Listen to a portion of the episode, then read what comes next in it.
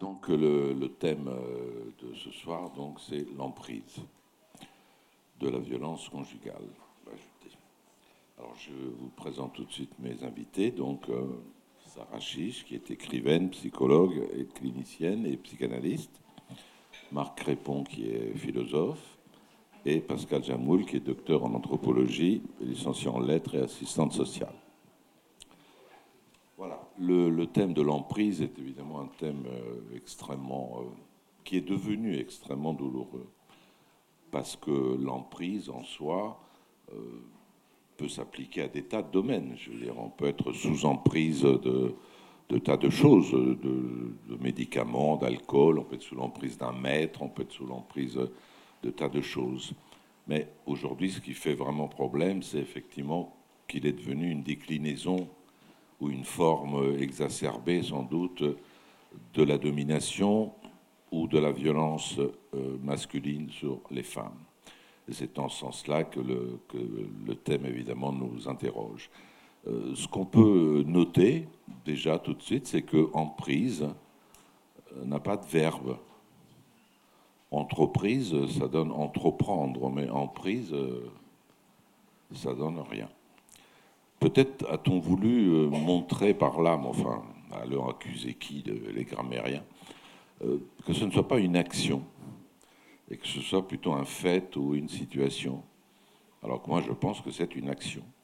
Et une action qui peut-être peut se manifester de façon extrêmement progressive, sans doute microscopique ou moléculaire, de sorte qu'elle puisse passer inaperçue. Quoi dans ses formes, au moins dans ses formes initiales, et puis qu'elle laisse éclater euh, sa définition au moment où c'est trop tard. C'est-à-dire au moment où on est sous emprise. Vous savez, depuis le temps que vous venez ici et qu'on vient ici vous voir, euh, que j'aime bien les étymologies, c'est essayer de traduire dans d'autres langues, dans votre tête, emprise. Et vous voyez que c'est pas facile. Par exemple, en italien, il n'y a pas d'équivalent. Et les Italiens préfèrent utiliser un terme qui en français a un autre sens, qui est plagiare, plagier, mais qui nous a donné plagiat, ce qui paraît bizarre, parce que nous, le plagiat, on l'entend comme euh, le vol euh, d'un certain nombre d'idées euh, à d'autres personnes. Mais plagier a l'avantage, en italien du moins, d'indiquer une action qui serait comparable à celle où on modèle une, une terre glaise on appuie avec la main pour effectivement modeler à sa guise la terre glaise. Si vous remplacez la terre glaise par personne ou personnalité, ben, vous verrez que ça peut aussi un petit peu fonctionner. Évidemment, lorsqu'on plagie, entre guillemets, une personne à, sa guise, probablement il faut savoir dans quel but, pourquoi, quels sont les dégâts, qu'est-ce qu'on perd, est-ce qu'on perd seulement son autonomie? Est-ce qu'on perd sa liberté? Est-ce qu'on perd sa volonté? Est-ce qu'on perd son libre arbitre? Est-ce qu'on perd son savoir-faire? Est-ce qu'on perd ses capacités? Est-ce qu'on perd sa pensée? Si bien que la question n'est pas une question, disons, anecdotique. Aujourd'hui, il faut qu'on se mobilise pour réfléchir effectivement aux formes de l'emprise, parce qu'elles produisent des véritables désastres. Et les formes, moi, je me, petit souvenir personnel. il y a quelques mois, Charlotte m'a passé le livre de Louise May qui s'appelle une autre, La seconde femme. Et ça m'a, je peux même pas dire bouleversé. Ça m'a totalement euh, tétanisé, quoi.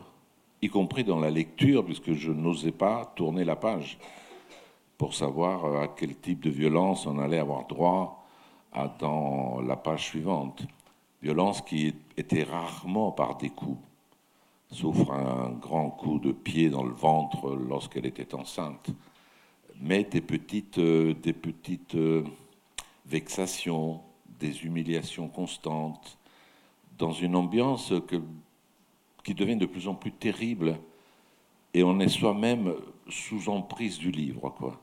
Et si vous ne l'avez pas encore, encore lu, et si vous en avez le courage, et je pense qu'il faut l'avoir, ben je vous conseille ce livre qui, à mon avis, traduit exactement euh, à quel niveau de, sauvagerie peut aller effectivement l'emprise d'un homme sur une femme. Voilà, pour parler de ces problèmes graves, donc, je vous présente un peu plus en détail mes invités. Donc je commence par Sarah Chiche, écrivain, donc psychologue clinicienne de l'Université de Paris Diderot, je crois, et psychanalyste. Elle est auteur de romans tels que, et vous allez voir que certains euh, ne sont pas sans rapport avec ce soir, donc L'Inachevé, chez Grasset en 2008, L'Emprise, chez Grasset aussi en 2010, Les Enténébrés, au Seuil en 2019, qui a eu le prix de la closerie des Lilas, Saturne au Seuil, ainsi que plusieurs essais, dont un qui m'avait beaucoup plu, une histoire érotique de la psychanalyse, de la nourrice de Freud aux amants d'aujourd'hui. Puis Sarah je travaille aussi pour le cinéma, où elle participe effectivement. Notamment, elle a été consultante auprès de Joachim Lafosse pour le film Les Intranquilles, je crois. Marc Crépon, qui est au milieu, que je connais depuis très longtemps, qui est donc docteur, euh, directeur de recherche au CNRS. Il est agrégé docteur, professeur à l'université d'abord de, tu me dis si je prononce bien, de Chisinau. Ah ben, je prononce très mal, Chisinau, donc qui est en Moldavie, et je vous dis ça parce que ça a une petite importance. Puis à l'université de Nanterre, Paris 10, il a d'abord été chargé de recherche donc au CNRS, où il s'est occupé des archives UCL. Et en 2001, une grosse récompense, puisqu'il reçoit la médaille de bronze du CNRS. Et à partir de 2003, il a l'habilitation donc à diriger des recherches sur le thème de la désappropriation. Il a écrit, il s'est beaucoup aussi intéressé à des penseurs tels que Nietzsche ou Franz Rosenzweig ou Jacques Derrida. Et les titres de ses livres vont vous faire comprendre tout de suite quels sont ses intérêts. Le consentement meurtrier, au CERF, donc en 2012. C'est pénible de dire les dates, mais c'est important, c'est de le savoir.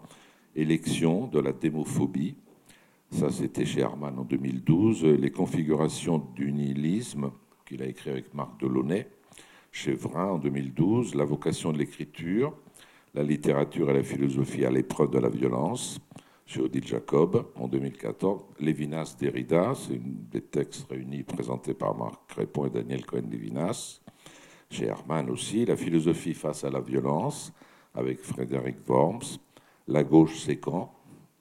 Ben Ça, on ne sait pas. c'était il y a longtemps. C'était en 2015, on va le mettre en 2005, comme ça. Bon, épreuve de la haine, donc essai sur le refus de la violence. Ces temps-ci, la société à l'épreuve des affaires de mœurs. Et enfin, le journal de Moldavie, c'est qui est son dernier livre, publié chez La Grâce Verdier en 2023. C'est ça? Alors, attendez, pardonnez-moi, je vais prendre d'autres feuilles, sinon je vais oublier tout. Donc, Pascal Jamoul, qui est à ma droite ici, donc, qui est donc docteur en anthropologie, qui est licencié en lettres et assistante sociale. Elle est chargée de cours à l'UMONS, l'université de Mons, et professeur à l'UCL, l'université de Louvain. Elle est membre du Centre de recherche en inclusion sociale. Donc là, il y a encore des sigles barbares. Donc ça s'appelle CERIS UMONS et du laboratoire d'anthropologie perspective, le LAP UCL. Alors, elle a publié notamment à la découverte des hommes sur le fil, qui, était en poche en 2008, Fragments de l'intime, Amour, corps et solitude aux marges urbaines, 2009, Par-delà les silences, en 2013, Je n'existais plus, Le monde de l'entreprise et de la déprise, La débrouille des familles, Récit de vie traversée par les drogues et les conduites à risque chez Debeuc, en 2009. Vous avez, c'est le dernier, ça, je crois, on peut le. Avec de l'emprise. C'est pas, c'est pas mal comme lapsus parce que l'emprise peut être une véritable entreprise. Bon, ben je, euh, d'accord. Pardon, excusez-moi, mais c'est un lapsus qui est, qui est intéressant. Euh, Marc, je pense que tu peux commencer. Je te donne la parole d'emblée. Je ne pose pas de questions préalables. Tu dis ce que tu veux. Bien, merci beaucoup. Alors, je vais effectivement parler de l'emprise, mais quand même, avant de parler de l'emprise, puisque nous avons aujourd'hui une journée qui est euh, entièrement consacrée aux femmes, et puisque nous avons, alors heureusement, nous ne parlons pas que de violence, mais nous parlons aussi de violence et de la violence faite aux femmes. Permettez-moi, avant de commencer, d'avoir, parce qu'il n'en sera pas question aujourd'hui, et donc je voudrais au moins l'évoquer, permettez-moi d'avoir une pensée pour euh, toutes ces femmes qui ont vu euh, du jour au lendemain leur vie chamboulée, qui ont dû quitter leur pays, qui ont dû quitter leur foyer, qui ont perdu leur travail, qui vivent euh, aujourd'hui euh, avec euh, l'angoisse de ne pas voir revenir leur fils, leur frère, leur mari, leur père. Je veux parler de toutes ces femmes dont la violence subie aujourd'hui est celle d'être dans un pays en guerre. Et donc, j'aurais ce soir, avant de, commencer et d'en venir à notre sujet, une pensée particulière, parce que c'est un pays qui est très cher à mon cœur, pour toutes ces femmes d'Ukraine dont c'est euh, le euh, destin partagé aujourd'hui. L'emprise. L'emprise est le nom d'une destruction qui menace chacune des relations dont est fait le tissu de nos existences. Nous la redoutons sous deux formes. Elle éclaire sous un autre jour tout d'abord, l'attachement qui lie les uns aux autres des êtres qui vivent ensemble qui pensaient s'aimer peut-être quand leurs liens sont devenus le prétexte d'une servitude, le masque d'un asservissement qui fait de l'un la proie de l'autre, la victime de ses caprices, de sa possessivité, de ses accès de violence, de son appétit de domination, le jouet dans la terreur dans laquelle il l'a fait vivre. Il n'y a aucun lieu de vie, aucun espace dont elle ne soit a priori exclue aucune relation dont on soit assuré qu'elle échappera à ces mécanismes. L'école, le travail, les cercles de l'amitié, le foyer domestique. Au principe de sa répétition, de son impunité prolongée, elle inscrit la violence dans le temps. Vivre sous l'emprise d'un autre, alors, c'est se retrouver malgré soi sans qu'on sache toujours ni pourquoi, ni comment, pris en otage d'une relation dont on n'aurait jamais imaginé qu'elle nous conduirait à supporter des mots blessants, des gestes agressifs et brutaux, des actes de violence qui auraient dû, depuis le début, provoquer sa rupture définitive. Le temps de l'emprise est celui de cette rupture impossible, impensable ou indéfiniment différée. Et les raisons de cette impossibilité sont fonction de la dépendance dans laquelle s'inscrit la relation détruite. Celle de l'enfant maltraité chez lui, dans un espace clos qu'il ne peut quitter de lui-même. Celle de la femme humiliée, battue, violentée par son conjoint dans un foyer qui reste le sien. De l'enfant brutalisé dans son école qu'il voudrait malgré tout continuer de fréquenter, de l'employé harcelé par ses supérieurs hiérarchiques sur son lieu de travail. Tout cela, toutes ces situations sont de nature différente, mais elles ont en commun l'impossibilité tantôt affective, tantôt matérielle, de se soustraire à la violence. Aussi l'étendue de l'emprise se mesure-t-elle aux effets directs de cette impossible soustraction elle tient aussi bien au chantage et aux pressions que subissent ses victimes qu'au secret dont elles-mêmes entourent le mal qui leur est fait, mues par la crainte, la honte ou la culpabilité dans laquelle leur bourreau les entretient. Elle se trahit dans les stratégies qu'elle déploie pour le cacher aux yeux des autres. Elle est, pour finir, partie prenante du silence dans lequel elle s'enferme dans la crainte du pire, le pire. Qu'est-ce qui pourrait arriver de pire que la violence quand sa répétition est déjà une évidence? Sa surenchère, des représailles, la fin du monde dans lequel la relation s'est inscrite Le pire serait d'avoir espéré que tout pouvait encore changer, que les coups, les cris seraient cette fois-ci les derniers, que la vie reprendrait un cours ordinaire, à l'abri de la violence Serait-ce d'en avoir accepté la promesse et de constater à chaque fois qu'il était vain de croire, d'imaginer même qu'un tel avenir était possible dès lors qu'une fois de plus, ça recommence comme avant. Je parlais de deux expériences de l'emprise.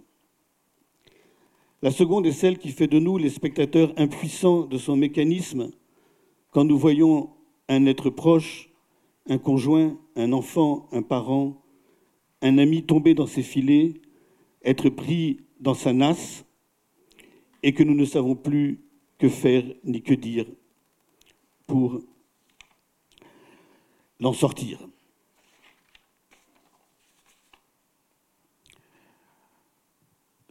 Cette emprise, cette seconde emprise dont je ne vais pas parler aujourd'hui, pourtant il y aurait beaucoup à en mais ça nous éloignerait de notre sujet. Cette emprise, c'est celle des charlatans de la sagesse, du bonheur ou de la santé physique et mentale, qui promettent aux adeptes qu'ils recrutent le bien-être, la réappropriation de leur corps, de leur esprit et de leur destin, au prix d'une allégeance sans condition à leur propre volonté et à leur personne charismatique, autant qu'aux règles disciplinaires de l'organisation qu'ils ont créée pour répandre leurs paroles. Parce que cette structure qu'on désigne ordinairement sous le nom de secte substitue les relations qui la hiérarchisent à celles qui faisaient jusqu'alors le tissu de leur existence, parce qu'elle leur impose sa langue et qu'elle les soumet à la volonté, au désir et aux pulsions d'un maître. L'emprise sectaire s'apparente pour ses victimes à une radicale dépossession de soi. La violence de l'emprise tient alors aux ruses de cette dépersonnalisation à laquelle on donnera, alors c'est une expression que j'aimerais bien discuter avec, vous deux justement, à laquelle on donnera le nom paradoxal de subjectivation par assujettissement. Autant que manifestation concrète de la soumission aux blessures psychiques, aux violations de l'intimité et aux sévices corporels qui en découlent. Ce n'est pas rien cette subjectivation par assujettissement. Elle repose sur la conviction inébranlable que cet assujettissement, en dépit de ses violences propres, est la condition nécessaire ou le prix à payer pour devenir et rester le sujet éclairé, réveillé, qu'on croit avoir de soi-même et par soi-même décidé d'être. En se reconnaissant une appartenance salutaire dans cette nouvelle famille, je parle des sectes, qu'on s'est trouvé, dont les membres ont en commun d'être également assujettis au même maître. Elle procède de la certitude qu'il n'y a pas d'alternative possible entre se résigner aux différentes formes de maltraitance qui sont la marque de cet assujettissement et tout perdre. Elle s'entretient de la hantise de se trouver du jour au lendemain sans repère, sans attache, de ne plus exister aux yeux de personne, y compris de celui ou celle qui rend pourtant l'existence impossible. Les deux formes d'emprise que je viens d'exposer désigne des violences que la société a longtemps ignorées. Pour la première, qui se déroule à l'abri des regards, derrière les volets clos du foyer, il n'allait pas de soi que la, puissance publique s'en mêle. Sur les multiples formes de ces vices dans lesquelles se traduisait la domination patriarcale, y compris les plus dégradantes et les plus violentes, les coups, les humiliations, les rapports forcés, les sociétés dont l'idéalisation de la famille constitue le pilier fermaient les yeux. Elles minimisaient les féminicides sous le nom de crimes passionnels en même temps qu'elles manifestaient beaucoup de complaisance à l'égard des formes ordinaires de la violence faite aux femmes. Une gifle n'est pas égale à un homme qui bat sa femme tous les jours, déclarait récemment un responsable politique pour disculper un député de sa formation. Ce faisant, ces mêmes sociétés s'interdisaient de reconnaître dans les premiers non seulement l'aboutissement logique des secondes, quand rien ne les condamne, mais au moins autant l'effet inévitable de cette culture sociale, politique, journalistique, artistique, littéraire, cinématographique de la domination, soutenue par l'éducation qui les aura longtemps légitimés comme une manifestation ordinaire de la virilité. Souvenons-nous Combien de livres et plus encore de films que nous avons appréciés dans notre enfance et qui appartiennent à notre histoire commune, contribuaient sans que nous y prêtions suffisamment attention, sans même que nous en ayons conscience, à banaliser ces violences comme la résultante ordinaire d'une différence de traitement, de respect et de considération fondée sur une longue culture de l'inégalité. Comme on y est aujourd'hui que leur illustration, loin d'être neutre, donner l'image d'une conduite dont il n'était pas jugé inutile d'offrir l'exemple aux fils pour qu'ils deviennent des hommes. Quant à la seconde forme d'emprise, celle que je ne veux pas traiter aujourd'hui, elle bénéficiait, je parle des emprises sectaires, elle bénéficiait de la conviction que la puissance publique ne doit pas se mêler de la croyance des individus. Celle-ci, en effet, était considérée là encore comme une affaire privée qui relevait de leur liberté de conscience. Comment Au demeurant, selon quels critères aurait-on fait la différence entre les bonnes et les mauvaises croyances?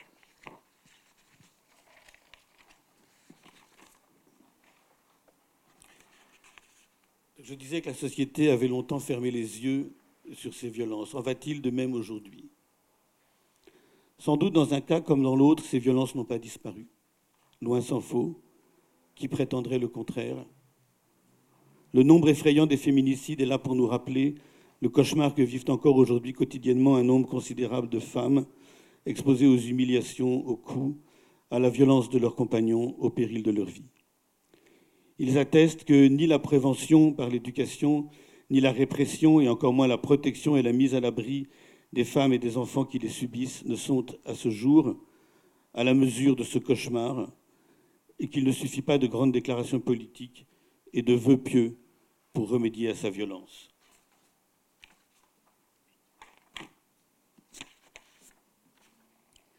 Pour autant, pour autant, ces violences ne sont plus tolérées. Elles donnent lieu à une vigilance nouvelle, à une prise de conscience, relayée par ces lanceurs d'alerte que sont les voix individuelles et collectives qui en rappellent le fléau. Elles font l'objet d'enquêtes d'information et de mesures de prévention, mais aussi de nouveaux vecteurs de mobilisation de l'opinion publique. Pour les violences sexuelles, de larges mouvements associatifs se sont chargés de briser les murs du silence. Ce faisant, ils ont fissuré pour beaucoup de victimes la forteresse de l'emprise, qui durait d'autant plus que son secret était préservé. Des lieux d'accueil, d'écoute, de soins et d'orientation, comme la Maison des femmes, ont été créés pour rompre la solitude réparer les corps blessés et restaurer le minimum de confiance en soi et dans les autres qu'il est nécessaire de retrouver pour pouvoir revivre. Il reste que le combat n'est pas terminé. Dans un cas comme dans l'autre, le recul du seuil de tolérance de la société pour ces formes de violence sur lesquelles elle a longtemps fermé les yeux appelle un éveil et un engagement citoyen et critique qui s'apparente à une mobilisation continuée du cœur et de l'esprit. Pourquoi? Eh bien parce qu'on n'en a jamais fini avec la responsabilité de l'attention, du soin et du secours qu'appelle de partout et pour toutes et tous la vulnérabilité et la mortalité de ceux et celles qui subissent ces violences. Cette responsabilité éthique et politique est donc d'abord l'exercice d'une vigilance. Trop souvent, la souffrance qui résulte de leur situation est sous nos yeux. Et nous ne savons ou nous ne voulons pas la voir. Quand le pire est arrivé, nous nous réveillons et c'est trop tard. Malheureusement trop tard, que nous reviennent en mémoire tous ces signes, audibles et visibles, les cris, les traces de coups, les dérobades, les silences honteux, le mal-être. Nous découvrons effarés que nous aurions dû leur prêter davantage attention comme autant d'appels au secours, secrets, mutiques, cachés, que nous n'aurions jamais dû laisser passer sans rien dire ni rien faire. Nous prenons conscience toujours trop tard que peut-être nous ne nous sommes pas laissés suffisamment inquiéter par des faits que nous aurions dû prendre la peine de signaler, avoir le courage de dénoncer, au risque de nous tromper. Pourquoi cet enfant qui respirait il y a peu encore la joie de vivre s'est-il refermé sur lui-même? Pourquoi le sommeil, l'appétit, le goût de l'étude l'ont-ils quitté? Pourquoi fuit-il la compagnie des autres? Pourquoi cet ami qui s'était plainte une fois des scènes de jalousie à répétition de son compagnon, de sa possessivité délirante, a-t-elle soudain cessé de donner le moindre signe de vie Faut-il s'inquiéter de son silence de sa disparition? Alors moi, j'ai des étudiants qui m'ont appris l'autre jour, qui m'ont expliqué l'autre jour la signification du verbe ghoster. Je ne connaissais pas. Et en fait, maintenant, ça m'obsède. Je me dis, mais il faut quelqu'un qui, tout à coup, que vous connaissiez. Très bien. Et puis, qui vous ghoste du jour au lendemain. Et vous n'êtes pas le seul, mais qui ghoste vous et puis quelques autres et la plupart des gens de son entourage. Qu'est-ce qu'il y a derrière? Qu'est-ce que ça cache? Quelqu'un qui ne donne plus signe de vie? Bien. Voilà ce qu'il y a de redoutable dans tous ces phénomènes d'emprise. De toutes les formes de violence auxquelles nos vies sont exposées, elle est celle qu'assurément nous côtoyons le plus ordinairement, sans toujours savoir ni vouloir en prendre la mesure. Et parce que cette mesure concerne chaque fois des personnes singulières, parce que derrière les statistiques, ce sont toujours des vies irremplaçables, insubstituables, qui sont manipulées, exploitées, abîmées, réduites à l'état d'objet, notre cécité, non pas tant collective qu'individuelle, relève de ce qu'on a appelé ailleurs un consentement meurtrier. Ce que nous devons intégrer dans la considération des espaces intimes et publics où nous vivons, le foyer, l'immeuble, le quartier, le lieu de travail, l'institution scolaire, et le risque auquel nous sommes confrontés de nous y rendre coupables malgré nous de non-assistance à personne en danger. Quel danger Non pas tant celui de l'agression qui a déjà eu lieu, que celui d'une répétition de ces sévices qui ne laissent aucune échappatoire. L'emprise a ceci de particulier en effet que sa destructivité est sans fin. Celui qui l'a subi au jour le jour n'en voit pas le bout. Il peut rêver que cela cesse, les jours tranquilles ne reviennent pas. À supposer qu'il ait la force de l'imaginer et de la désirer, la fin des violences reste souvent et longtemps une illusion. Le paradoxe de l'emprise est donc qu'il n'est aucune violence qui demande davantage un secours extérieur et aucune qui le rende aussi difficile. Car son assistance ne suppose pas seulement que la victime accepte d'être reconnue comme telle, elle exige également que nous soyons prêts à identifier, à dénoncer et donc à affronter son bourreau pour ce qu'il est. Rien n'est moins simple. Quoi qu'on sache, quoi qu'on voit, au plus près de nos existences partagées, rien ne nous prépare à découvrir dans un collègue, un voisin, un ami, un frère, un oncle, l'incarnation familière d'un agresseur, d'un tortionnaire ou d'un violeur.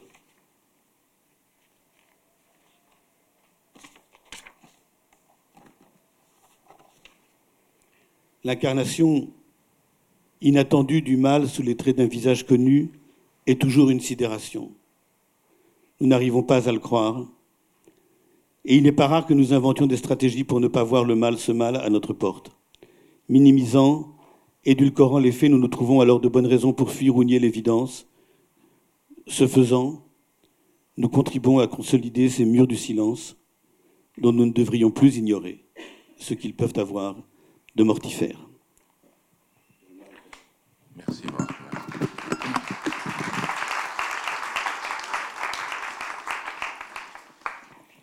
Mais il est difficile de, te reprendre. Euh, mais on va parler tout à l'heure d'autres problèmes après avoir écouté nos deux amis.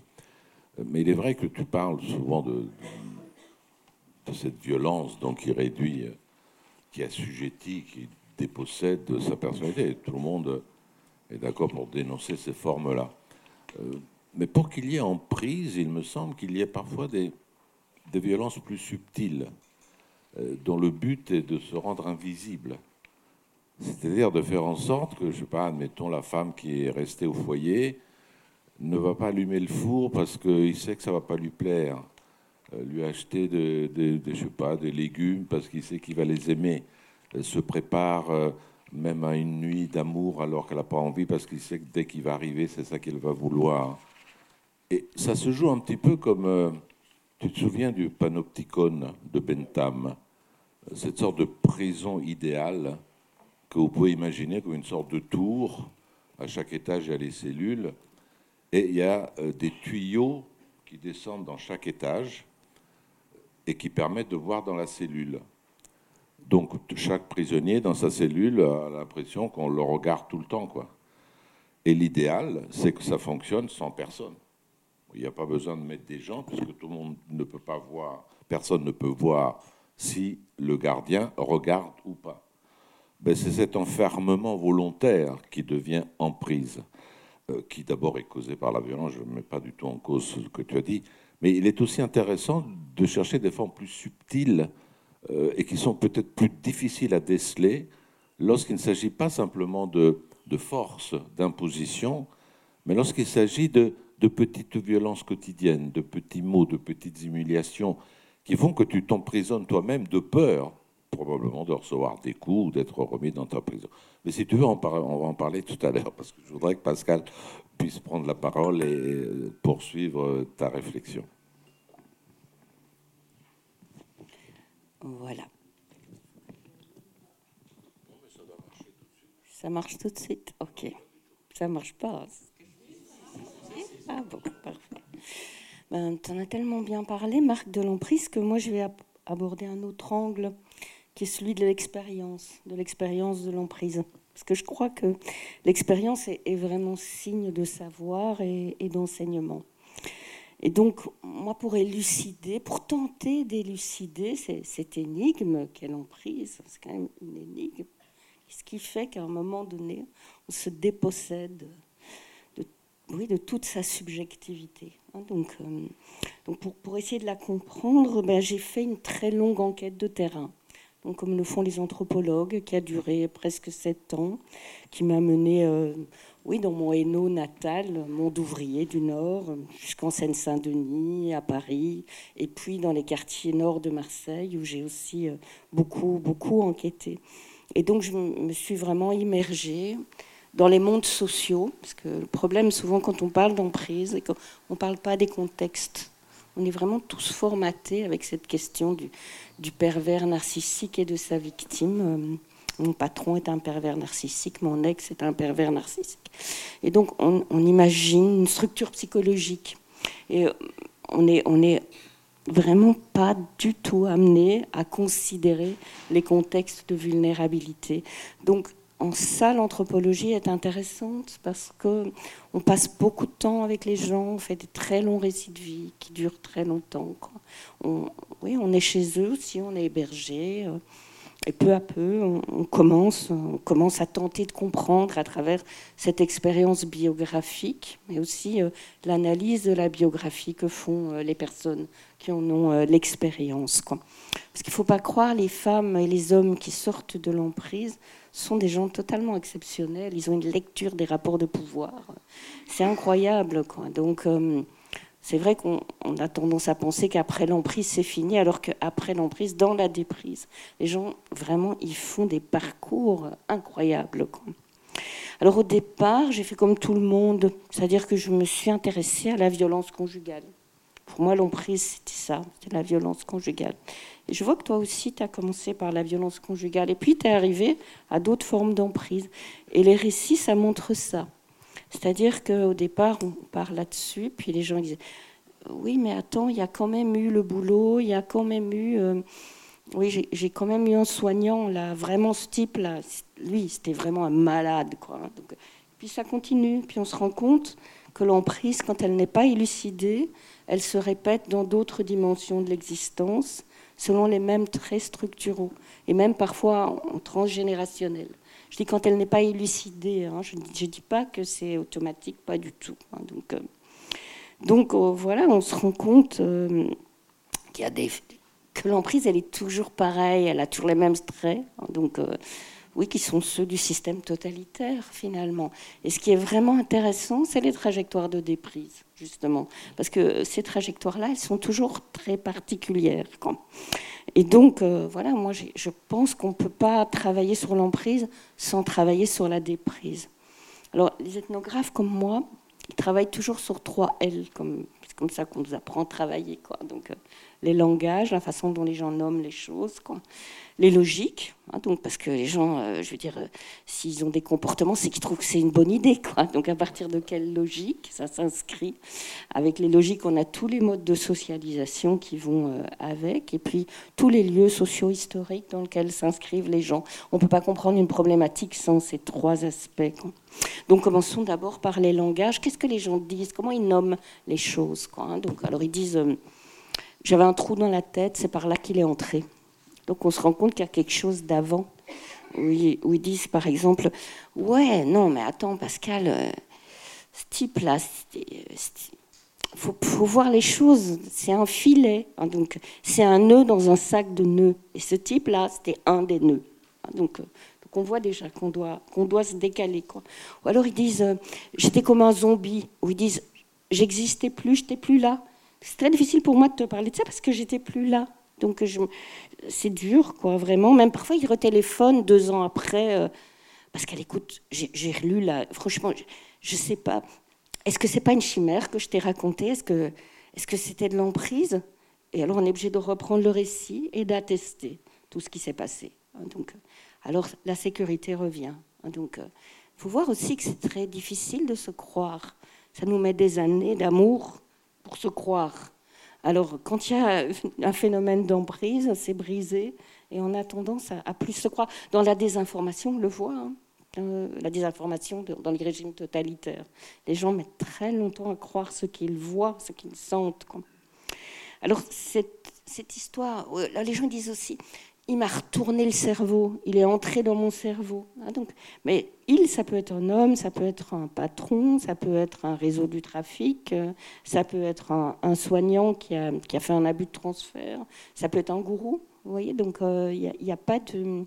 C'est tous les lieux où le pouvoir peut devenir abusif. Hein, donc, tous les lieux où il n'y a pas de régulation.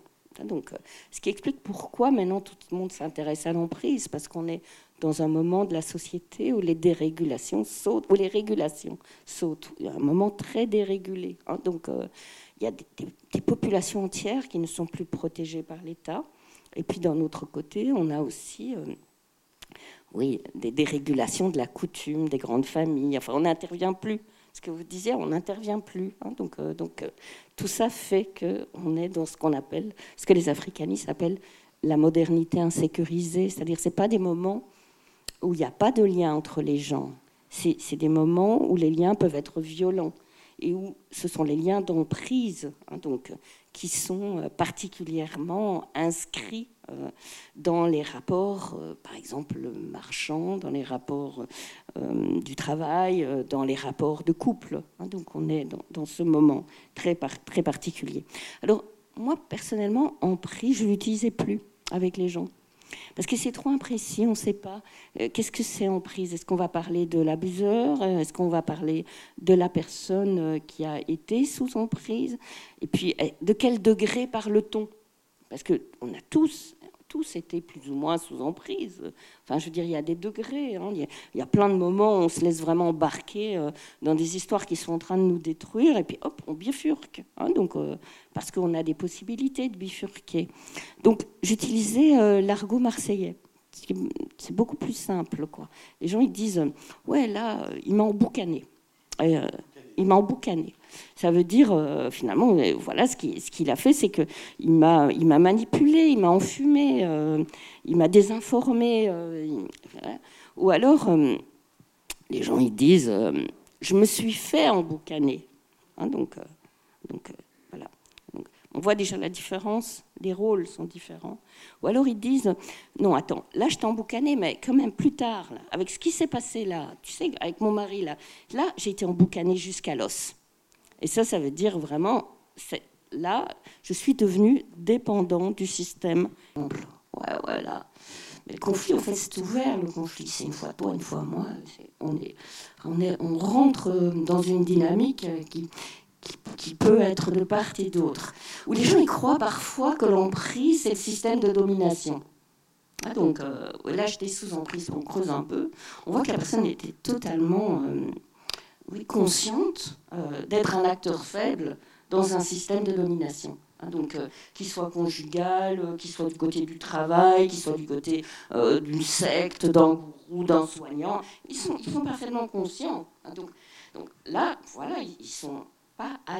L'emprise, c'est un système d'aliénation. Hein, donc, d'aliénation, ça veut dire que progressivement, on est comme dans les systèmes totalitaires, sujet à des lavages de cerveau. Et donc on devient des hommes, des femmes nouvelles qui sont juste euh, là pour assouvir les besoins euh, d'autrui, euh, soit du tyran, soit du système tyrannique que ce soit à l'homme, que ce soit la culture d'entreprise énergisante, que ce soit le soignant qui va nous reconfigurer et, briser nos mécanismes pour après euh, nous reconstruire euh, selon euh, le fantasme qu'il a, que ce soit le, réseau du trafic, par exemple, qui va vous, faire entrer dans la tête que dans la culture de voilà, que vous avez, vous devez défendre l'honneur de votre quartier et que donc c'est tout à fait normal même d'user de violence. Euh, parce que parce qu'il s'agit quand même de l'honneur euh, du quartier. Donc il y a un effet d'anéantissement progressif dans l'emprise. C'est pour ça que j'ai rien compris à ton histoire de subjectivation des. Pour moi, ouais, pour moi, euh, enfin bon, pas, mais pour moi, ce que les gens racontent, c'est une désubjectivation. Hein, donc et c'est une désubjectivation qui commence parfois très très tôt, hein, parce que par exemple, beaucoup de femmes qui ont été victimes de violences conjugales, quand on les connaît beaucoup mieux, on se rend compte que souvent, il y a eu des, pas toujours bien sûr, hein, il y a eu des situations incestueuses qui n'ont pas été dites hein, et qui n'ont pas été traitées. Hein, donc, euh, et donc, euh, ça veut dire quoi? Ça veut dire que ces personnes n'ont pas pu se construire comme sujet. donc, euh, qu'elles ont été le prolongement du désir de l'autre. Donc, ou alors, euh, ça peut être simplement ce système patriarcal qui reste encore très puissant et qui construit pour les petites filles des cages dorées avec des princes charmants, avec euh, oui, don de soi pour l'être aimé. On en parlait beaucoup euh, ce matin, on en parlait aussi, tu en parlais très bien, je trouve. Et donc, euh, cette, question-là, ça veut dire qu'on a affaire à des jeunes filles qui n'ont pas de petite lampe rouge, hein, donc, euh, et qui pensent qu'il faut se donner tout entier à l'être aimé. Donc, c'est pas un hasard si dans l'emprise conjugale, c'est plus de 80% de femmes, parce que la socialisation de genre est très agissante en matière d'emprise. Hein, euh, et amène quand même cette désubjectivation, pour moi, Clairement, ce sont des gens qui n'ont pas pu se construire comme sujet avec ce, problème des défenses qui n'ont pas pu être posées entre soi et l'autre. Pas toujours, mais souvent, parce que l'emprise est un tel mécanisme de destruction que parfois il y a des gens qui n'ont vraiment pas du tout de vulnérabilité au départ, donc euh, qui se retrouvent broyés, hein, donc, euh, comme dans les systèmes totalitaires en général d'ailleurs. Mais souvent, en tout cas, on a ça. Donc, si on dit l'emprise est un. Si on suit les gens et qu'on utilise leur métaphore, c'est-à-dire un sac de nœuds, un filet, comme tu l'expliquais très bien, un filet. Hein, donc, euh, les gens se sentent pris dans un filet. Ça veut dire que si on veut comprendre l'emprise, il faut comprendre tous les nœuds. Hein, donc, euh, il ne faut pas seulement dénouer un, il faut dénouer l'ensemble des nœuds. Ça veut dire aussi que si on en dénoue un, eh bien les autres vont se dénouer. Hein, donc, euh, ça veut dire qu'il faut bien, euh, vraiment bien placer euh, son intervention, sa prévention, son soin. Alors, peut-être simplement pour amener un peu la parole des gens, pour raconter cette, désubjectivation, hein, parce que pour moi, c'est ça, j'avais envie de reprendre un peu les, paroles de Clara, qui m'a beaucoup aidée, une psychologue qui est vraiment, qui est devenue extraordinaire en matière d'emprise. Je trouvais qu'il l'a vécu de manière extraordinaire aussi. Donc elle dit, elle est revenue du Chili après des situations d'enfermement et de torture, et elle était vide. Les gens, ils disent qu'ils sont vides. Hein, donc euh, et s'ils sont vides, ils sont à prendre. Euh, elle dit, tous ces chocs, toutes ces violences que j'ai vécues, ça a provoqué chez moi une espèce de dépersonnalisation, un état d'absence mentale. Je n'existe pas, je ne suis pas là. Je n'ai plus de subjectivité. C'était une période de Sibérie. Vivre congelé, morte à l'intérieur. Dans ma tête, dans mon corps, il y a le vide. Il n'y a plus rien, il n'y a plus de sentiments, rien ne s'imprime. Je n'ai plus aucune pensée, rien. Et ça a duré des années. Et l'emprise fait ça aux gens. C'est-à-dire que non seulement il y a une désubjectivation mentale, mais il y a aussi une désubjectivation physique. Les gens ne sentent plus rien. Donc, euh, parce qu'il y a une appropriation du corps. Hein, donc, euh, et puis, une appropriation socio-économique hein, donc aussi. Hein, et surtout, et ça tu l'as bien dit, il y a une appropriation de la parole de l'autre. Donc, euh, l'emprise impose le silence. Donc, et d'ailleurs, quand les personnes se mettent à parler, souvent c'est les premiers pas du dénouement, si on les écoute, bien sûr. Alors, dans l'emprise, il y a aussi la question de l'appartenance. donc, donc on se donne tout entier, donc on appartient tout entier. Euh, et là, je trouve que c'est intéressant euh, euh, ce qu'en dit Élise, une jeune femme qui a été très longtemps, pendant plus de 20 ans, vraiment une sorte d'esclave d'un gourou New Age. Lui, elle, elle, dit, euh, elle explique comment elle reconnaît quelqu'un sous emprise. elle dit, il y a d'abord une grande peur. Quelqu'un qui est sous emprise, c'est quelqu'un qui a peur de mal faire tout le temps.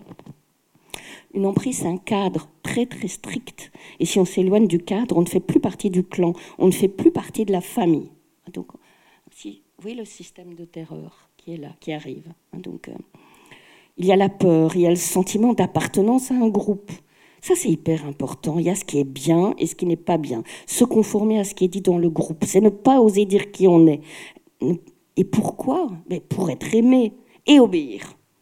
L'emprise, ça donne du réconfort pour ceux qui sont perdus, pour ceux qui n'ont pas ce qu'il faut. Et c'est son côté positif. Donc, tu ne peux pas te révolter, sinon on t'exclut. Et là, les personnes souffrent énormément. Donc, vous voyez un peu, un système d'emprise, ce n'est pas un système de domination. C'est un système qu'on incorpore. Quoi. Il faudra revenir notamment sur la notion d'aliénation, qui est quand même essentielle.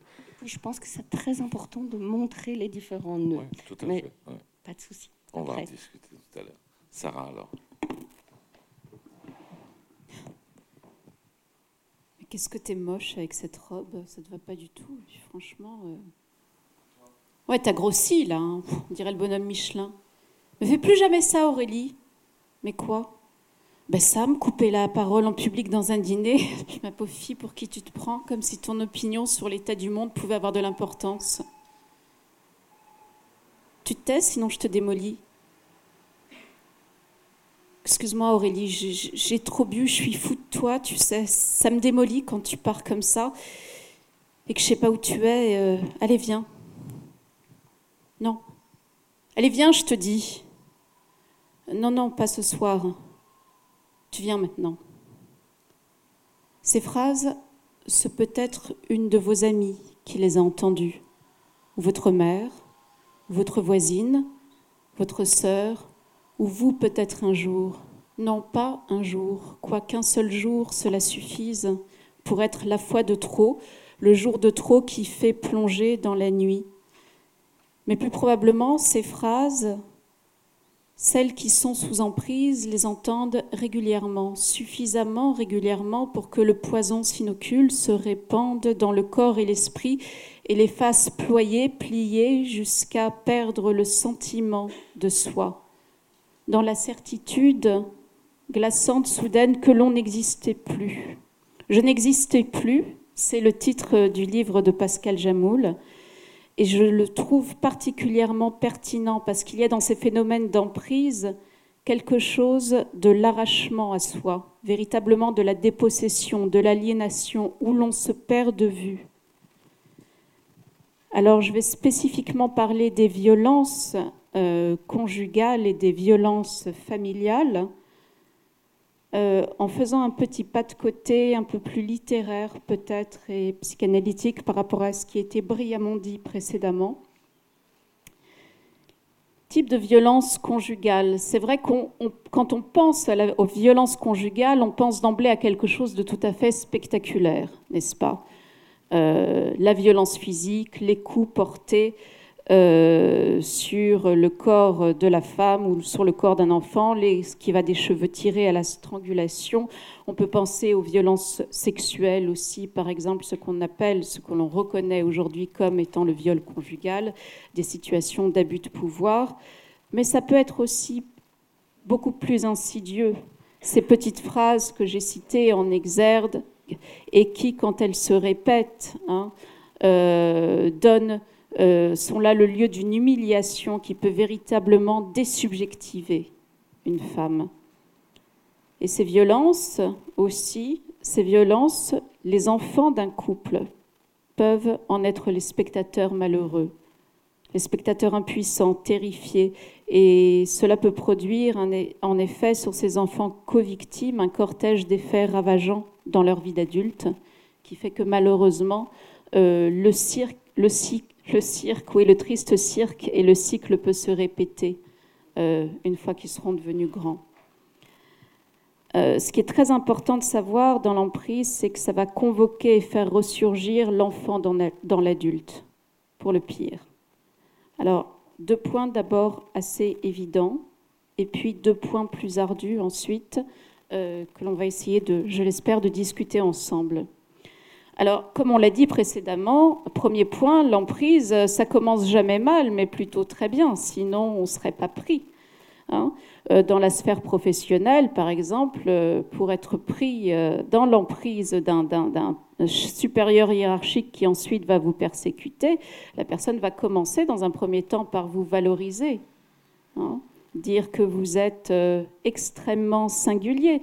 Dans l'emprise conjugale, même phénomène. Je ne sais pas si vous avez vu euh, ce film L'amour et les forêts de Donzelli, qui a été adapté d'un roman d'Éric Renac. Je vous invite vraiment à lire le livre et à regarder le film. On voit très bien comment, au départ, le personnage incarné par Melville Poupeau va proposer à euh, cette Bénédicte, incarnée par Virginie Efira, un amour sans pareil Hein, c'est-à-dire quelque chose qui va, elle, la faire accéder à une vérité supérieure sur elle-même. Et c'est comme ça, en fait, que le prédateur peut ferrer sa proie. Très, très classiquement. On n'en croit pas ses yeux. Qu'est-ce que c'est que cet amour incroyable, cette fusion charnelle, cette fusion du cœur et de l'esprit qui est proposée avec tant de vigueur dans un inédit, inédit pas si sûr, ça on en discutera ensuite, ou vous avez le sentiment, quand vous êtes une femme, d'être mise sur un piédestal, d'être vénérée. Hein vénérée ou incorporée, on ne sait pas, on ne sait pas très bien. Hein et une fois que vous êtes ferré, le piège, le piège se referme.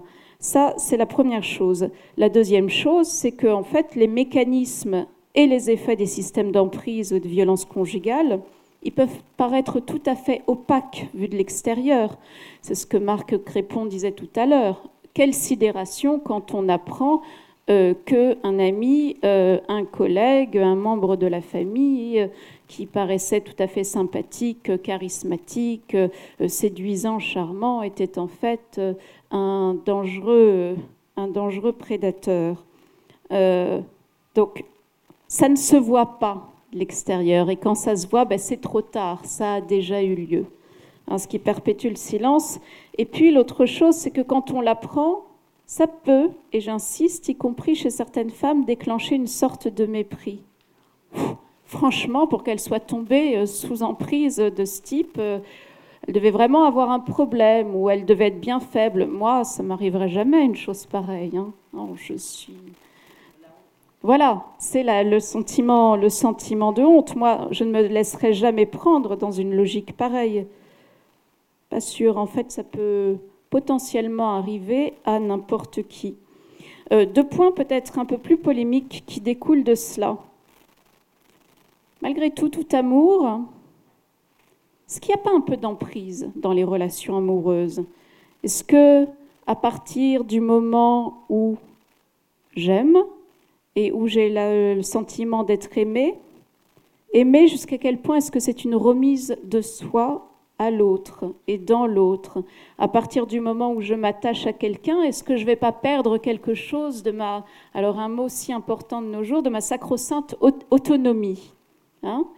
Euh, Qu'est-ce que je fais de mon indépendance? Qu'est-ce que je fais de ma subjectivité? Euh, il y a toute cette littérature aussi qui, euh, des lettres entre Héloïse et Abélard jusqu'à Musil, en passant par les lettres de Rilke à Louis-André à Salomé et de Louis-André à Salomé à Rilke, glorifie cette histoire de dépendance hein, et de tu m'appartiens. Hein entre Rilke et Louis-André à Salomé, il y avait tout de même cet, échange. Si je fus ta femme pendant des années, écrit Lou à Rilke, c'est parce que tu fus pour moi la première réalité. Euh, et elle lui dit plus loin, nous étions frères et sœurs dans un temps où l'inceste n'était pas sacrilège. Hein, parole qui aujourd'hui poserait problème, mais qui indique tout de même à quel lieu, jusqu'à quel point la passion amoureuse peut conduire dans une forme de désubjectivation peut-être? Non, non, il ne faut pas confondre la passion amoureuse et l'emprise, parce que la passion amoureuse, justement, va peut-être vous faire, même s'il y a des moments de désubjectivation où l'un devient l'autre et l'autre devient l'un, euh, elle va vous faire grandir, elle va vous faire reprendre une croissance psychique qui avait été jusqu'alors interrompue.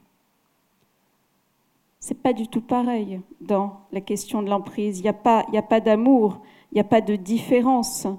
Il n'y a pas de différence. Au contraire, la pulsion d'emprise, elle ne consiste pas du tout à investir un objet, mais à le prendre au lasso pour maintenir ensuite un lien fixe et tout à fait inerte.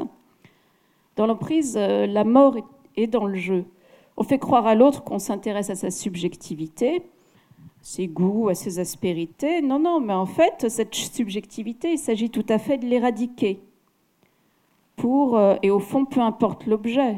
Hein pourvu qu'on ait euh, l'ivresse de la destructivité, l'objet devient tout à fait conforme à la visée de la pulsion qui est en fait asexuelle. Hein. Euh, dire aussi également, deuxième point plus polémique, que toute relation conjugale qui se passe extrêmement mal n'est pas une relation de perversion. Hein. Pascal Jamoul disait tout à l'heure que aujourd'hui on a un peu tendance à dire peut-être un peu facilement euh, oh euh, mon mari euh, c'est un pervers narcissique. Non, c'est peut-être pas forcément un pervers narcissique, c'est peut-être juste un connard. Voilà. la différence entre le connard et le, pervers est, est essentielle. C'est-à-dire que euh, on discutera, je crois, demain de, ce que c'est que les cons et que faire, que faire avec les cons. On est toujours le con de quelqu'un, mais vous n'êtes pas désubjectivé par un connard, ça se passe mal, vous êtes dans le conflit, euh, il préfère mettre les couverts pointant haut dans le lave-vaisselle, vous pointant bas, il regarde Cyril Hanouna, vous préférez Bach. Voilà, à la fin de l'histoire, peut-être chacun reprend ses billes et puis au revoir. Pas du tout avec le pervers. La vraie perversion au sens clinique du terme, le pervers, il jouit d'angoisser l'autre. C'est-à-dire qu'il va aller débusquer le noyau dur de quelqu'un, il va le dénuder et le désubjectiver pour euh, le faire, euh, le faire chuter vraiment et le réduire, euh, et le réduire à rien. Alors, est-ce que ça peut arriver à n'importe qui, ces histoires d'emprise? Et quand ça nous arrive, je disais, c'est là où l'enfant ressurgit dans l'adulte. En fait, les gens qui tombent sous emprise, c'est pas une trouvaille, c'est pas une mauvaise rencontre avec un mauvais objet. À l'âge adulte, il s'agirait bien plutôt de retrouvailles. Et je vais vous lire pour cela un extrait d'un, très beau premier roman qui s'appelle L'âge de détruire, euh, que Charlotte Kesiragi m'a fait connaître. C'est un roman de Pauline Perrade. Il me faut quelques secondes pour comprendre ce qui se passe quand plus tard dans la nuit, l'éclat de l'ampoule au coin de mon œil me tire de mon sommeil. Les battements de mon cœur accélèrent, je retiens mon souffle. J'entends ma mère qui entre dans la chambre. Ses pas sont lents. Elle marche sur la pointe des pieds, elle effleure les barreaux de l'échelle, suit le bord de la couchette du haut jusqu'au milieu du matelas. Elle tâte la couette à ma recherche, je me terre dans l'angle. Sa main ne peut pas atteindre le fond, il faut qu'elle monte sur la couchette du bas. Elle grimpe sur le rebord du lit, plie son coude autour de la barrière, se tient le corps tendu dans le vide, comme sur une planche à voile. Je sens ses yeux. Il scrute les reliefs à travers le garde-corps ajouré. J'ai l'impression qu'elle vient vérifier si je suis toujours à ma place et un instant, je m'étonne d'y être encore. Quand elle me trouve, ses doigts se referment. Il tente d'identifier leur prise. Une masse de cheveux, une fesse, un talon. Sa main s'arrête sur mon épaule, elle reste là sans bouger. Je ne sais pas si elle s'attendrit ou si elle guette un mouvement. La structure de bois autour de moi se met à tanguer. J'ai peur que tout s'effondre et de passer par-dessus bord, la cervelle répandue sur la moquette. Ma mère se couche, puis se roule, se tord et se frotte contre le matelas du lit du bas. Elsa, un gémissement aigu, soufflé, désagréable me perce le crâne. Sa voix siffle et grince. Je plonge sous la couette pour ne pas l'entendre. Elle répète mon nom écorché. Son râle discret provoque chez moi un frémissement d'horreur. S'ensuivent des sanglots pitoyables. Je ne peux pas dormir toute seule. Soudain, j'ai mille ans et j'ai enfanté toutes les mères du monde. Je la déteste, etc., etc.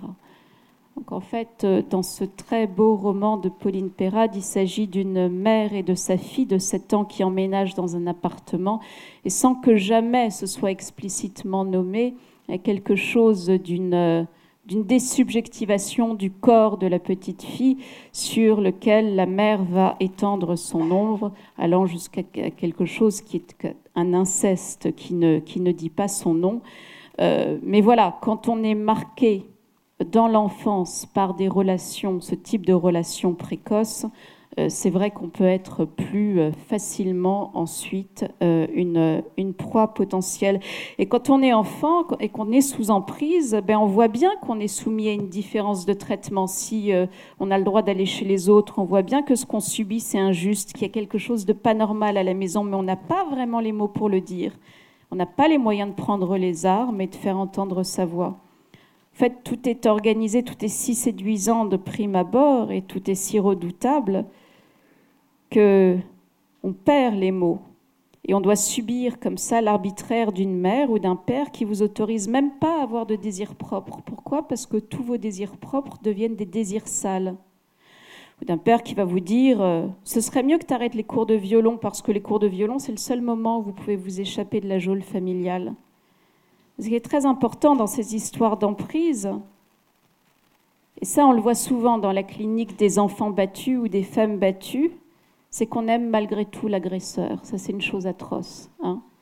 un conflit de loyauté euh, absolument terrible. Euh, allez dire à un enfant battu euh, que sa mère est un monstre, il va pas vous remercier. Hein. Parce que le monstre, il l'aime. Et ça, cette emprise-là, cette emprise du monstre sur l'enfant est particulièrement terrible. Et au moment de la déprise, justement, c'est ces fils-là euh, qu'il s'agit de dénouer. Mais, c'est ça qui est particulièrement douloureux dans ces phénomènes, de, dans ces moments de déprise. Euh, et je terminerai là-dessus.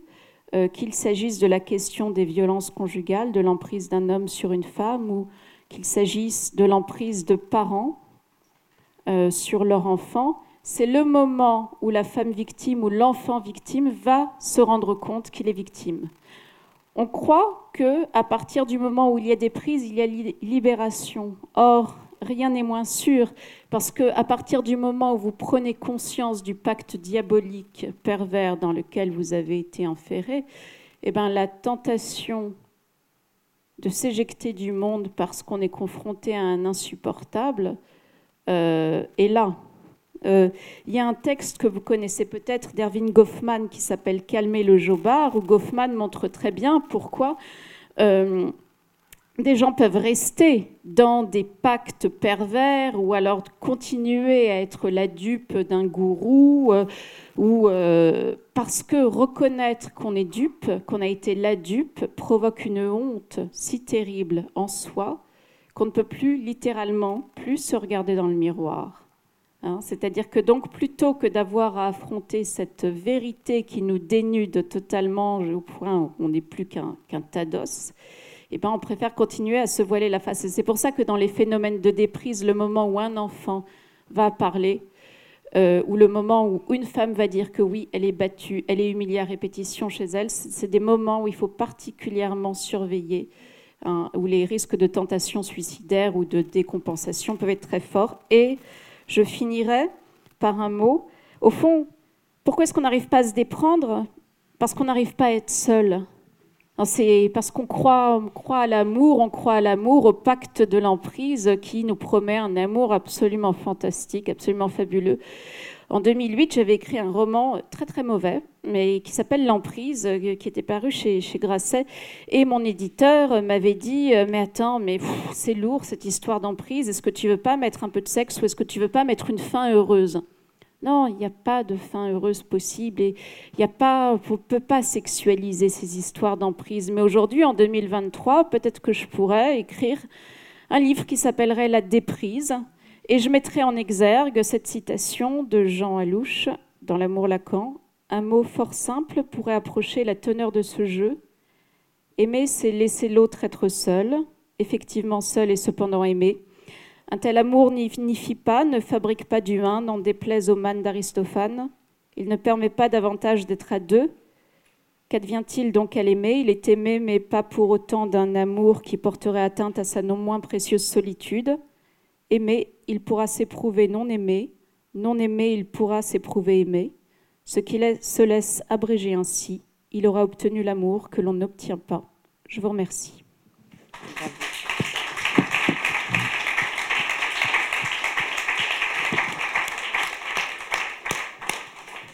Ah non, il va être difficile de pouvoir discuter alors mm. qu'on a dépassé tous les temps, mais enfin bon. Non, il y en a qui ont dépassé plus que d'autres. On peut revenir effectivement sur un certain nombre de notions parce qu'elles sont essentiellement les.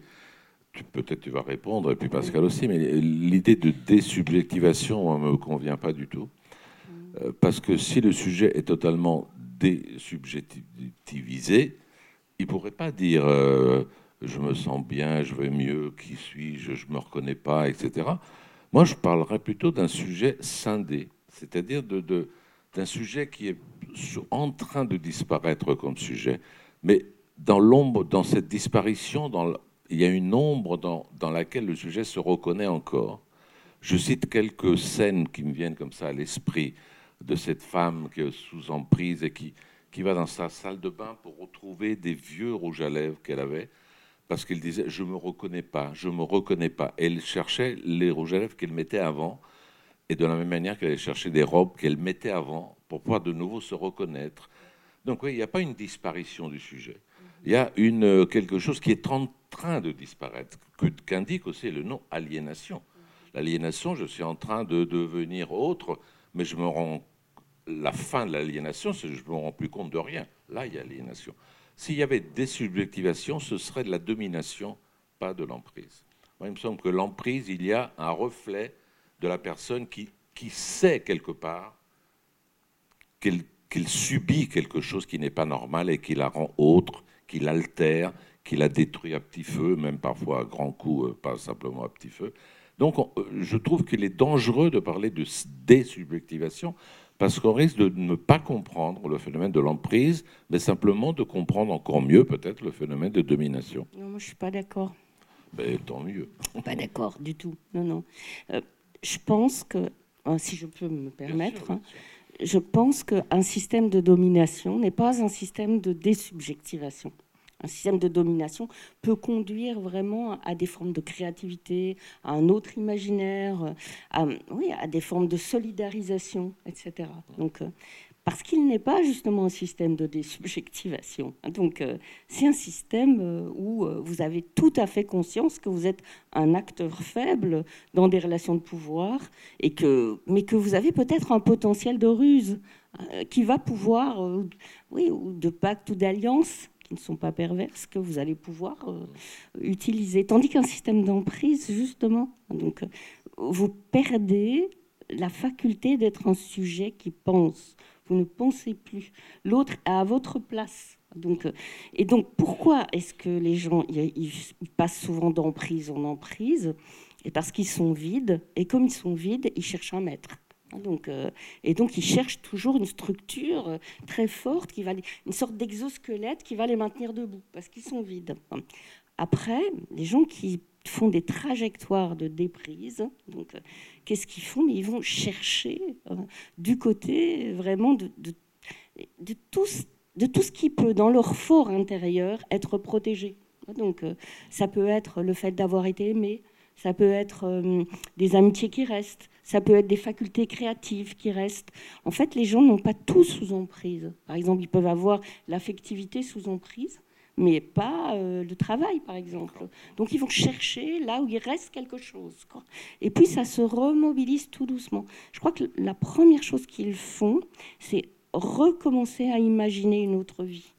Parce que je crois que sous emprise, vous ne pouvez pas imaginer une autre vie. Hein, donc, euh, que dans un système de domination, vous pouvez imaginer une autre vie. Je crois que c'est vraiment la, première façon de, pouvoir se déprendre cette espèce de pulsion de vie, qu'elle parte du corps, qu'elle parte du socio-économique, qu'elle qu'elle parte de, la subjectivité euh, qui se réveille. Ça, c'est chacun. Hein, donc, euh, mais il y a ça. Quoi. on, va, demander à Marc s'il est d'accord ou pas. Oui, alors d'abord, ce que je voudrais dire, c'est qu'il me semble qu'il faut distinguer euh, deux temps différents. Le temps de l'emprise elle-même et puis le temps où on est déjà dans la déprise. Il y a une chose qui me frappe euh, beaucoup euh, dans, votre, dans le titre même du livre, qui est magnifique, c'est Je n'existais pas. Mais je n'existais pas, c'est dit à l'imparfait. C'est-à-dire, c'est dit par quelqu'un qui a. Je n'existais plus, mais c'est dit par quelqu'un qui s'est remis à exister. Et si vous vous remettez à exister, vous pouvez à ce moment-là analyser l'emprise le, comme une désubjectivation. Mais moi, ce qui m'intéresse, c'est pourquoi. Alors, je vais défendre, parce qu'en plus, c'est un concept auquel je tiens un peu. Je vais défendre cette idée de subjectivation par assujettissement que vous m'avez dit n'a pas avoir.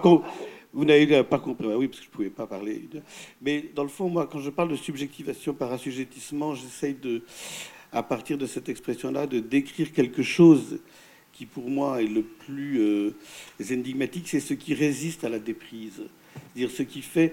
Donc, ça décrit dans le temps de l'emprise. Dans le temps de l'emprise, qu'est-ce qui fait que vous ne pouvez pas vous déprendre si vous êtes sous l'emprise. Alors, je l'utilise plus en réalité pour les phénomènes de dérive sectaire que pour les phénomènes de violence conjugale. Mais qu'est-ce qui fait que lorsque vous êtes embarqué dans une secte, vous ne pouvez pas dire que vous êtes complètement désubjectivé. Vous ne pouvez pas dire que les gens n'existent pas comme sujet. Ils existent quand même comme sujet, sauf qu'ils ont le sentiment que, enfin, ça a donné du sens à leur vie qu'ils n'en avaient pas, et que, et que si jamais en dépit de tout ce qu'ils subissent, c'est-à-dire en dépit de toutes les formes d'assujettissement qu'implique euh, cet embrigadement, ils s'en vont, ils n'existent, ils ne sont plus rien. Et c'est ça, dans le temps, ce qui rend la déprise impossible dans l'emprise, c'est l'idée qu'on perd tout. C'est pour ça que. Et donc, euh, donc, on ne peut continuer à être quelqu'un, on ne peut continuer à exister comme sujet qu'en payant le prix de cette existence par différentes formes d'assujettissement. Et il faut avoir, dans le fond, décidé de, courir le risque de tout perdre pour que commence euh, un processus de déprise. Il y a quelque chose, il y a une sorte de, de, paradoxe, il y a une sorte de paradoxe peut-être à, à avoir fait comme vous l'avez fait, et moi je le ferai aussi volontiers que vous, le parallèle avec la terreur. Et, c'est un parallèle qui me parle beaucoup. Mais les gens qui vivent dans un régime de terreur, et j'en parle d'autant plus que je trouve que j'ai passé deux ans dans un pays totalitaire où il y avait encore de la terreur. Les gens qui vivent dans un régime de terreur, vous ne pouvez pas dire qu'ils sont désubjectivés. Ils existent, ce sont quand même des sujets, mais ce sont des sujets qui ne peuvent pas exister au sujet autrement que dans cette forme d'assujettissement de la pensée, de la parole, du comportement que leur impose précisément la terreur. Donc c'est pour ça que... Alors on peut parler de processus De processus. De désubjectivation, que de, pardon, de subjectivation par assujettissement. Ça n'exclut pas qu'après, vous puissiez analyser, une fois que vous en êtes sorti de l'emprise, tout ce que vous avez vécu comme une désubjectivation, en disant c'est vrai, j'existais plus, euh, j'étais, euh, il faisait, j'étais sa chose, etc. Hmm. Voilà. D'accord. Sarah, j'aimerais bien savoir. Euh, oui, rapidement. Je, je, crois comprendre cette histoire de subjectivation par anéantissement. Par, dans, par assujettissement. Par, par, assujettissement. Mais parfois, ça finit par l'anéantissement. Mais ça peut finir par l'anéantissement dans le sens où, arrêtez-moi si je me trompe, c'est ce que je disais, ce que je faisais entendre tout à l'heure, je crois. Euh, dans un premier temps, l'adepte, par exemple, l'adepte d'un système sectaire ou la personne ferrée dans un processus d'emprise conjugale, va avoir le sentiment que l'autre, le conjoint ou le gourou, est en train de la faire accéder à une vérité supérieure sur elle-même et qu'elle va enfin pouvoir euh, advenir en tant que sujet à part entière. Et c'est ça tout à l'heure, moi j'ai vu il y a très très peu de temps, mais vraiment cette semaine, là, juste avant de venir, j'ai vu le film qu'il faut absolument voir, je suis d'accord, L'amour et les forêts. Ah oui. Qui est extraordinaire. Et c'est vrai qu'au début, ça commence comme ça, on voit la protagoniste principale. Ben oui. Elle n'arrive pas à vivre en société, elle n'est plus rien, elle est toujours un peu mise à l'écart, elle est vraiment en souffrance, vraiment. On la voit d'abord en souffrance. Tout à coup apparaît ce type, là, joué par Melville Poupeau, et là, tout à coup, elle se met à revivre quand même. Oui. Elle se met à revivre. À quoi et donc, c'est pour ça que c'est extrêmement. que la déprise est d'autant plus difficile que, effectivement, elle s'est mise à exister comme sujet C'est ça. dans ce système qui progressivement euh, l'enferme. Et si l'autre se présente comme détenteur d'un savoir, d'un savoir sur le monde ou d'un savoir sur vous-même, c'est comme un maître, ça peut être à- tout à fait irrésistible. Un maître dont on va pouvoir, euh, euh, voilà, soit être la reine, soit être les, les disciples. Et en fait, c'est là que le piège se referme. Et dans le cas des enfants, euh, les enfants se victimes, se, les parents nomment le monde au départ pour les enfants, donc on les croit. On les, donc donc je, je- je pense que je comprends, et je voulais insister tout à l'heure sur ce phénomène où, quand il y a des prises, justement, c'est là où ça peut être extrêmement délicat. Bah, ça, je confirme Hein tout à fait. Vous êtes d'accord hein Je confirme tout à fait. C'est le moment vraiment.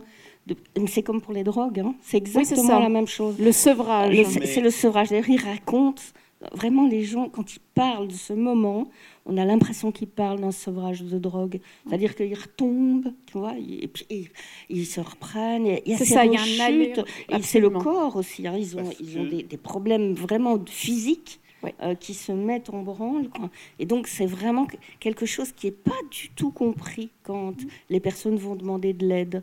Ces rechutes. Hein. Ouais. Donc, euh, Mais voyez, c'est parce que c'est pour ça que, que, que c'est quand vous portez le regard rétrospectif sur ce que vous avez vécu comme une désubjectivation que le mirage de cette subjectivation dans l'assujettissement devient insupportable. Et c'est pour ça que ça peut produire exactement. on, on- on a la même expérience, mais on en Ça parle peut- différemment. Non, vous, vous avez vraiment l'expérience. Moi, je- moi, il y a deux énigmes quand même. dans Il y a deux, il y a, il y a deux, il y a deux énigmes. Il y a d'abord les- la question des, de la, des prédispositions. J'ai reçu l'autre jour une analyse qui m'a vraiment. Alors, il paraît quand même que les, les- les psychiatres qui sont là peuvent en parler, mais j'ai reçu une analyse qui m'a extrêmement impressionné, qui disait quand même que lorsque vous aviez été victime d'agressions sexuelles dans votre enfance et d'inceste notamment, vous aviez une prédisposition pour après euh, être victime de violences conjugales et pour tomber sous emprise. Pas toujours, mais qu'il y avait, il y a un pourcentage, je n'ai malheureusement pas gardé le pourcentage en tête, mais il est vertigineux. Et alors, l'énigme, pour moi, totale, c'est... Et, de ce point de vue-là, le film est très bien fait. C'est comme si euh, ces hommes euh, violents, alors, ayant une prédisposition à mettre les autres sous emprise, les détectaient.